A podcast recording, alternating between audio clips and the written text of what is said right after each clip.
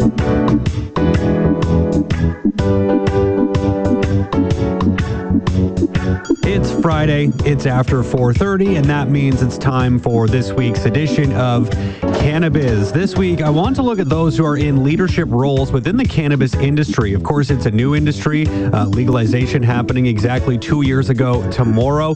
Everyone should know though uh, there is a diversity issue when it comes to high up positions in this country in just about every industry. But is that also the case here for the cannabis industry? Well, a policy brief released this week by the Center on Drug Policy Evaluation and the University of Toronto examines race and gender of executives and directors in the Canadian cannabis industry. And to speak more about this, I'm pleased to welcome to the show now Nazlee Maghsoudi. She is the Knowledge Translation Manager at the Center on Drug Policy Evaluation, and she's also doctoral candidate, Health Services Research Institute of Health Policy Management and Evaluation at the University of Toronto. Nazlee, thank you so much for the time. Thanks for having me. Okay, so let me just uh, kind of get a brief overview of of this uh, brief that you guys have put out. So, what exactly were you trying to determine when seeing, you know, who was in leadership positions within the cannabis industry, and sort of what were your findings? Were really setting out to assess whether the promise of an equitable legal cannabis market has been achieved. As you said, we're two years out. Cannabis policy reform has been in action for two years, so it's really a time to look back and see what we have come to bear over this time. So our research looked at 700 executives as well as board of directors, so individuals that are in positions that have quite a significant financial stake within licensed producers as well as within parent companies, direct parent companies of those licensed producers. So we looked at 700 people across 222 organizations. And what we found is that the can- Canadian legal cannabis industry is overwhelmingly white and is overwhelmingly male and is disproportionately white and male. So just to give you some specific stats about what we found here, 84% of cannabis industry leaders included in our analysis were white, and 16% were non white.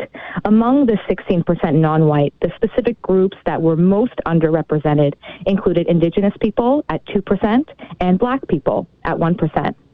When we take race and gender together, here we see that 86% of our study was male and only 14% were women. And amongst the men, what we saw is that the vast majority, of course, are white men. So we, if we go from most to least, we have 73% white men, 14% non-white men, 12% white women, and 2% non-white women. So really seeing women being not proportionately represented, particularly women of color, and of course, as I mentioned, indigenous and black people being particularly underrepresented across both genders. Now, when when you and your team kind of went over this data and, and collected it, was this at all surprising to you? I'm I wasn't surprised when I read it to see that you know it was predominantly white men, but I was surprised at just how much they were, right? How big of a percentage they did encompass. That was a little surprising to me. I think you're exactly right. Yes. For anyone who's been following the legal cannabis industry in Canada, I don't think this would come as a surprise. There have been lots of anecdotal reports that cannabis is predominantly men, that it's predominantly white. But until this point, we have not had any systematic analysis of the industry and any numbers to back those anecdotal reports. So I think the strength here is absolutely now having the possibility to say, well, this is the actual number. This is the degree to which it is disproportionate representation. And hopefully that can can be used to make some change. Yeah, and, and you guys have put forward some recommendations in this brief to, to try to bring about a little bit more diversity, a little, little bit more equity into this industry. Uh, can you maybe go over just sort of what those recommendations are? Yeah, absolutely. So I should just preface and say that unfortunately, cannabis policy reform in Canada has never been about social justice. I think the Canadian government was quite uh, explicit or um, they were deliberate in their intention to set out the three main goals of cannabis policy reform, and social justice, racial justice was not part of that. So this is something that two years later it, we're still dealing with. We're, we're playing catch up a little bit compared to other jurisdictions that have moved forward with legalization of cannabis. And from the outset had initiatives that were based in social equity and a desire to ensure that groups that were underrepresented were represented in the industry um, when, once it was legalized. So I think our recommendations that came out of this policy brief definitely were targeted towards policymakers.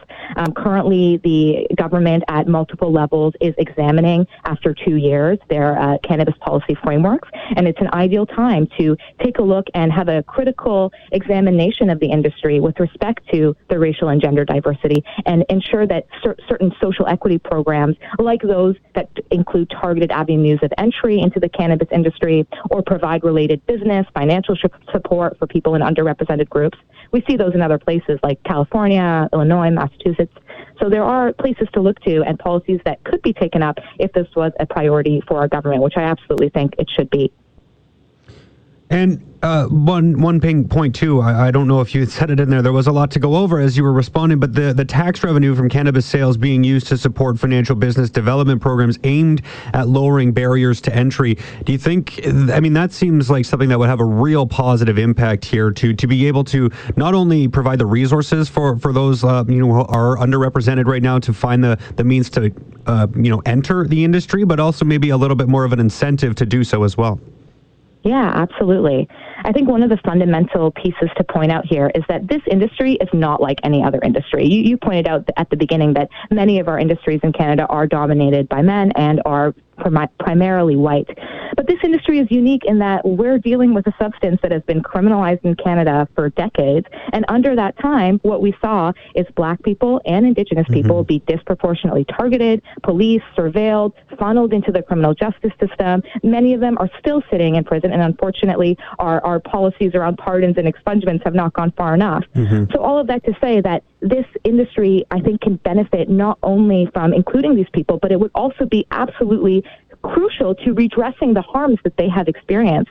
It's such insult to injury to have been disproportionately targeted and then be disproportionately excluded. That is not what Canada means to me. Canada is about inclusivity, it's about equity, it's about multiculturalism. I hope that our cannabis industry will reflect that in the future. Uh, yeah, I hope so too, It and it should. It really should. There's no reason why it shouldn't. I mean, this is probably something that uh, you know. There's no real timeline. This will be uh, just a opinion, I guess. Mm-hmm. I'll ask, but uh, you know, if everything were to kind of go according to plan, based on what you've laid out here, and you start to see some of these programs implemented, tax revenues uh, being put back into the system to encourage more diversity, do you see this being something that could be solved in in a you know a short period of time, or is this something that you know we're only two years into legalization, so it feels like we're all already really behind the eight ball here when it comes to diversity, when it comes to equity, that this is now already two years in, we're probably looking at a really uphill battle to make sure it is in a uh, fully um, equal playing field. Yeah, I would absolutely agree. I think if our uh, if our government really prioritized this and took it upon themselves to adopt some of the social equity initiatives that we've seen in other places, that could happen, and we could see change much more quickly. There are certain ways that you can allocate certain spots within the legal industry for people from underrepresented groups, uh, prioritize diversity in the way that you evaluate certain applications. So there's lots of things that can be done. If they were done, I would expect to see improvement. I am not sure that that is the way we're going at the moment. I hope that this public pressure that is coming from the recognition of the underrepresentation as indicated by this policy brief will grow it will grow and will mount and will force our government's hand to really think about cannabis policy that is rooted in racial and gender equity. Nazlee, I really appreciate the time here. Thank you so much for doing this. I do think this is something that uh, you know could definitely be improved and shouldn't take too too too much to see a little bit more equality. Eighty six percent men, eighty four percent white. I mean, I feel like we should be able to do better than that. But I really appreciate you taking the time to highlight this. Thank you so much. Thank you. That was Nazlee Maghsoudi.